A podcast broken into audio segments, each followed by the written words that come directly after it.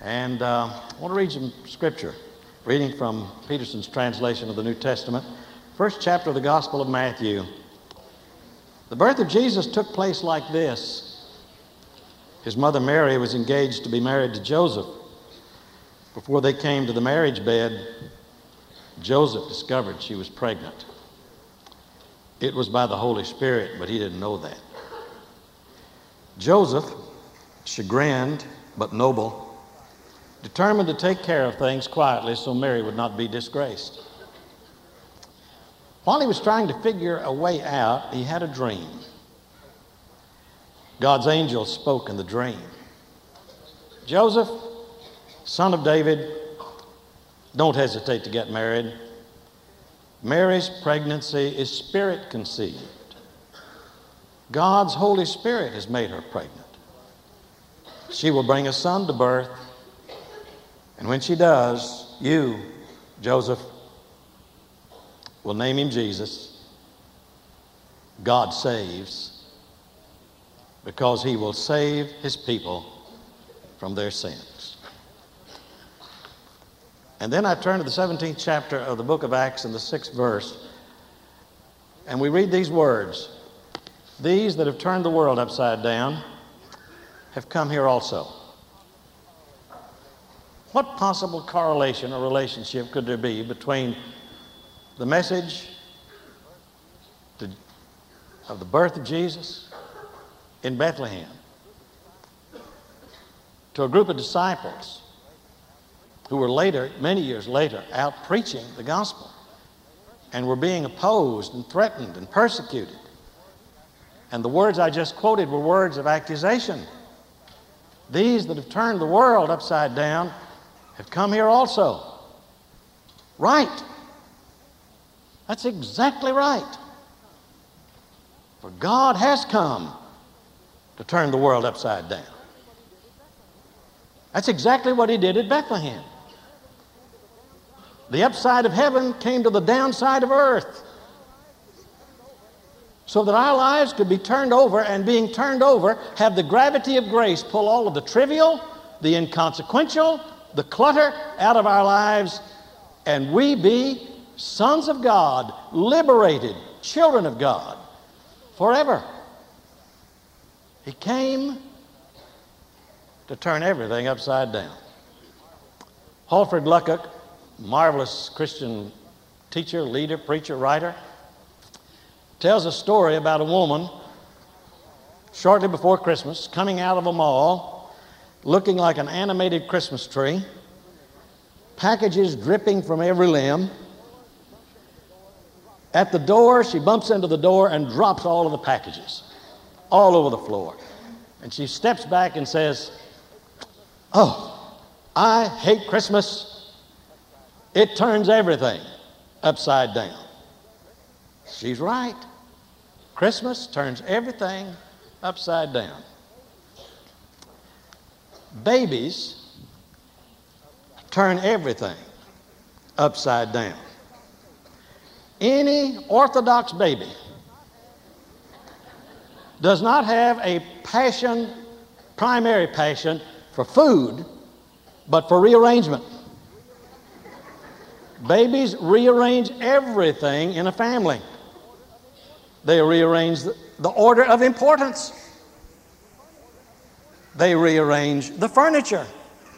They rearrange our sleeping habits. They rearrange our eating habits. They rearrange our vacation. They don't say a word. They just rearrange everything. I'm convinced that BC means before child, AD means after dislocation.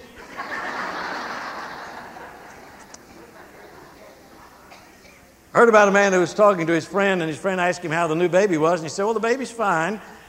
Uh, baby's home with us, and uh, I've paid the obstetrician and I've paid the hospital.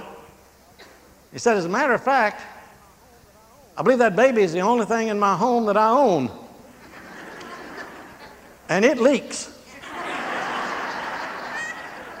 so it's going to turn your life every way, upside down.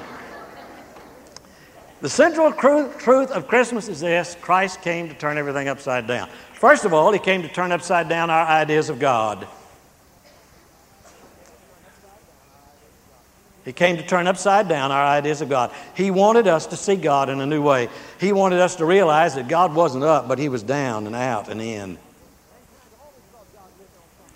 Mankind always thought God lived on some Mount Olympus, behind some thunderhead, in some celestial room. No. For the first time in the history of man, men had to look down to see God. Who would have thought that God coming into the world would come in such a way? Why did He do it? Because He wanted us to know how accessible He was and is, that He was not obscure, that He was not detached, that He was not a mere spectator as in Sardis, Sardis, just looking over all the calamities on the earth, unconcerned and unmoved. No. From the very beginning, He has been involved with us. And He came so that us, all of us, could get to Him. Oh, if He'd been born in Caesar's palace, we couldn't have gotten admission. If He'd been born in the governor's mansion, in Jerusalem, we'd have had to have known somebody. We'd had to have some pull. Doesn't take any pull to get in a manger. You don't have to know somebody to get into a stable. The purest thing that ever touched the earth was born in the filthiest spot you could find to just show how much he came to for us. Omnipotence, wrapped up in swaddling clothes. The child of a day, but the monarch of eternity. The one from whose hands dripped the planets were now too weak to hold anything. The feet that trod the everlasting hills were too little and too weak to walk. God came in a baby to rearrange our lives. Oh, they, they were looking for a king to slay their enemies and raise them high. And thou camest a little baby thing to make a woman cry. The child of a day, but the monarch of eternity in a manger. That's what God is like. And it is so fascinating to see the people that responded to this revelation. Unlikely place, unlikely people showed up. A lot of the religious leaders of the day ignored it. Oh, there were some along the way that were touched and responded, but generally it was kind of the downside folks. I mean, like people who have to work all night out in the fields, like shepherds. That's not one of your prime occupations. They got the message and responded to it. Some men in a distant country, non Jews, outsiders, got the message. And they traveled trackless miles across the deserts to get to the manger. And we're not so proud, not so intelligent, not so rich that they wouldn't bow all their purple robes in a filthy manger to worship a baby. Outsiders. A lot of the religious leaders in Jerusalem merely instructed the wise men how to get to Bethlehem, but they didn't bother to take the trip. But when Jesus was circumcised at eight years, uh, eight days of age, when he was eight days old, he was circumcised, typical custom. And then after the period of purification, they took him to the temple to make the sacrifice. And when they went in there, there were two elderly people there. These were not religious leaders, this was not the high priest. These were praying people a man by the name of Simeon and a woman by the name of Anna. They frequented the temple, they were sensitive to the things of the Spirit. And listen to what Simeon says. When they brought the child in, the Holy Spirit had shown him he would see the Messiah before he died. Led by the Spirit, he entered the temple. As the parents of the child, Jesus brought him in to carry out the rituals of the law.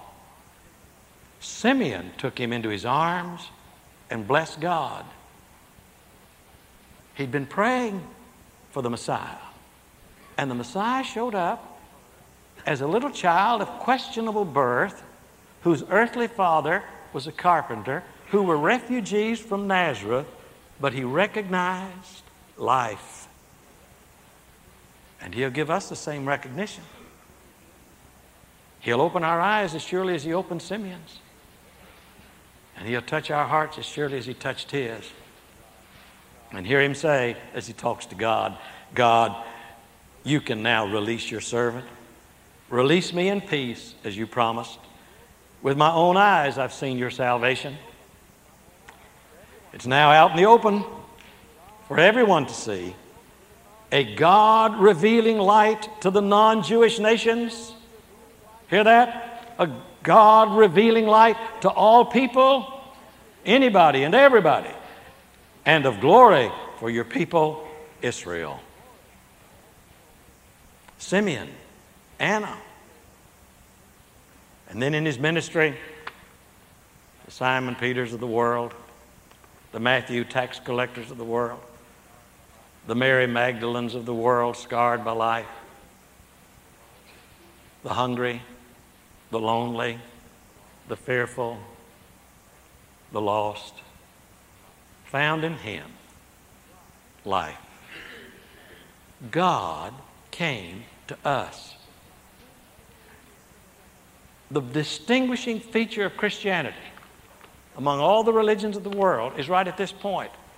Only in Christianity do you have a seeking God. In all the religions of the world, there are some similarities. But in all the religions of the world, you have God trying to find, man trying to find God. Man trying to figure out what God is like. Man trying to find the combination to get into God's presence. Is it a certain word? Um, is it a certain building? It is, is it a certain creed? To leave absolutely no possibility for doubt, God came in person, incarnate in human flesh, fully God and fully man, to reveal God. He sought us. The initiative is with God and still is through His Holy Spirit working in this room right now. Not because I preach, but because of what I preach. Not because of who I am, but because of who and what He is. A keeper of promises that when His word, however falteringly it may be proclaimed, His Spirit verifies it. And any feeling you have in your mind and in your heart is the work of the Spirit of God. It's not Buckner, it's not this place. These wonderful people are marvelous praying people, but what's happening is the Spirit of God at work in our hearts. As surely as the Spirit of God was at work in the heart of Simeon and Anna and the shepherds and the wise men and the many, many others who followed him, and the millions who have followed him now across these centuries. He turned the world upside down by turning upside down our idea of what God is like.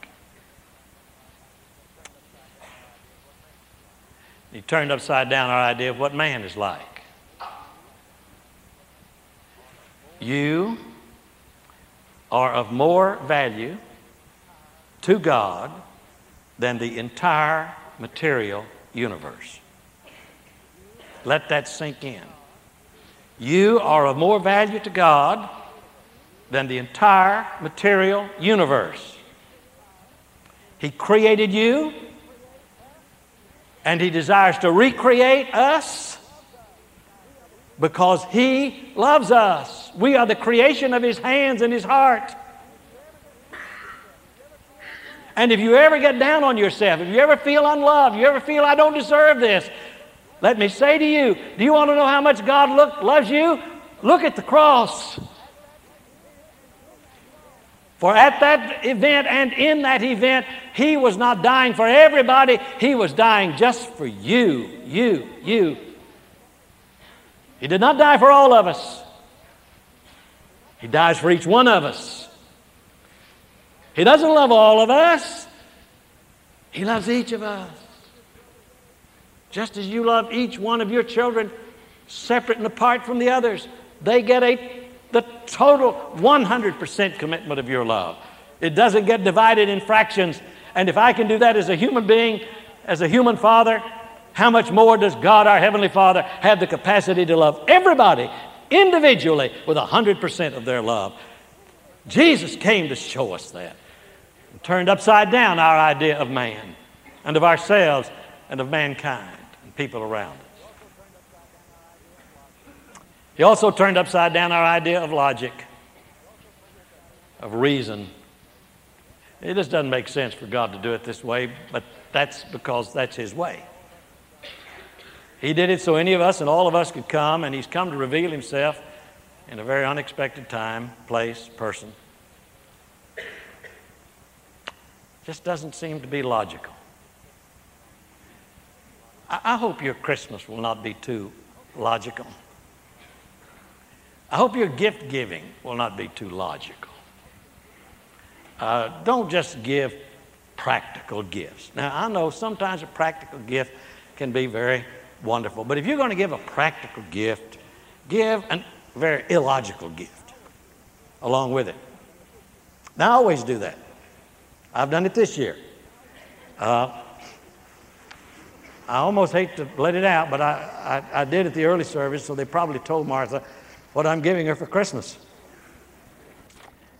I'm giving her a logical gift, one that she wants, I think, and, will, and needs and can use. Then I'm giving her an illogical gift. The logical gift I'm giving her is a automatic spray gun with the bucket and, and the paint and everything else because she's been saying we need to paint the house.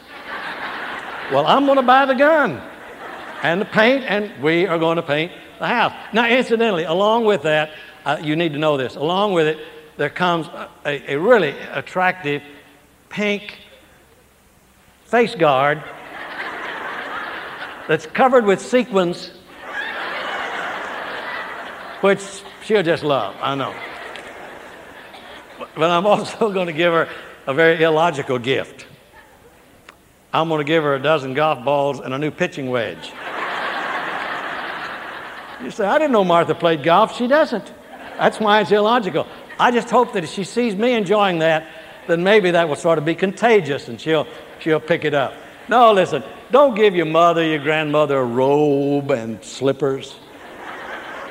All you're doing when you do that is saying, We expect you to be sick. You're going to the hospital. You're going to the rest home. No, give the most exotic perfume you can buy. Say, We expect you to live because He came to give us life, and all of those who know and love Him will never die. Never die. That's right, Clifford. Never die. a baby in a barn, who needs it? We do. We need Him badly. Isn't it an amazing miracle that here we are in this room? 2,000 years ago, a baby was born in an obscure little village. After reaching adulthood, never traveled more than 100 miles from his home, never went to college, never wrote a book, Never painted a picture. Never rode an automobile. Never saw television. Never talked on the telephone. And yet, this manger born, sandal wearing carpenter, we know has answers for us. And after 2,000 years, we're still obeying what he said to do to those who have trusted him, to baptize them, and to preach the gospel, and to teach the gospel. And today, millions, millions, millions of people worship that baby. That baby who did not stay a baby, he became a man, full grown, adult, preached for two or three years, and died on a cross. Why? Because Jesus did not come primarily to live, but primarily to die. Came primarily to die, because only in his dying and resurrection can he give life to us. So I caution you about stopping your observance at the crib.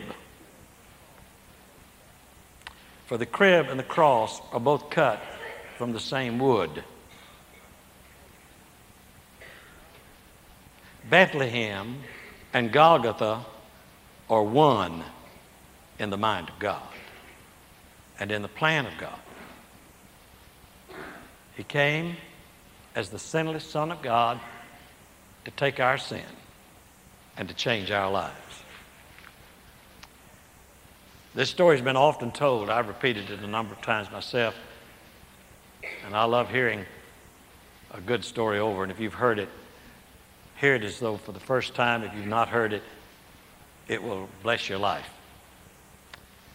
Norman Vincent Peale was standing on a street corner on Christmas Eve with Fulton Oursler, then senior editor of Reader's Digest, and another businessman. It was Christmas Eve, corner of Fifth Avenue and 42nd Street in Manhattan. Traffic, noise, horns honking, shoppers last minute shopping, pandemonium everywhere. Fulton Oursler stood there as they were waiting for the light to cross the street, and he exclaimed, What a baby! What a baby! And Dr. Peale said, What do you mean? And he said, Just think.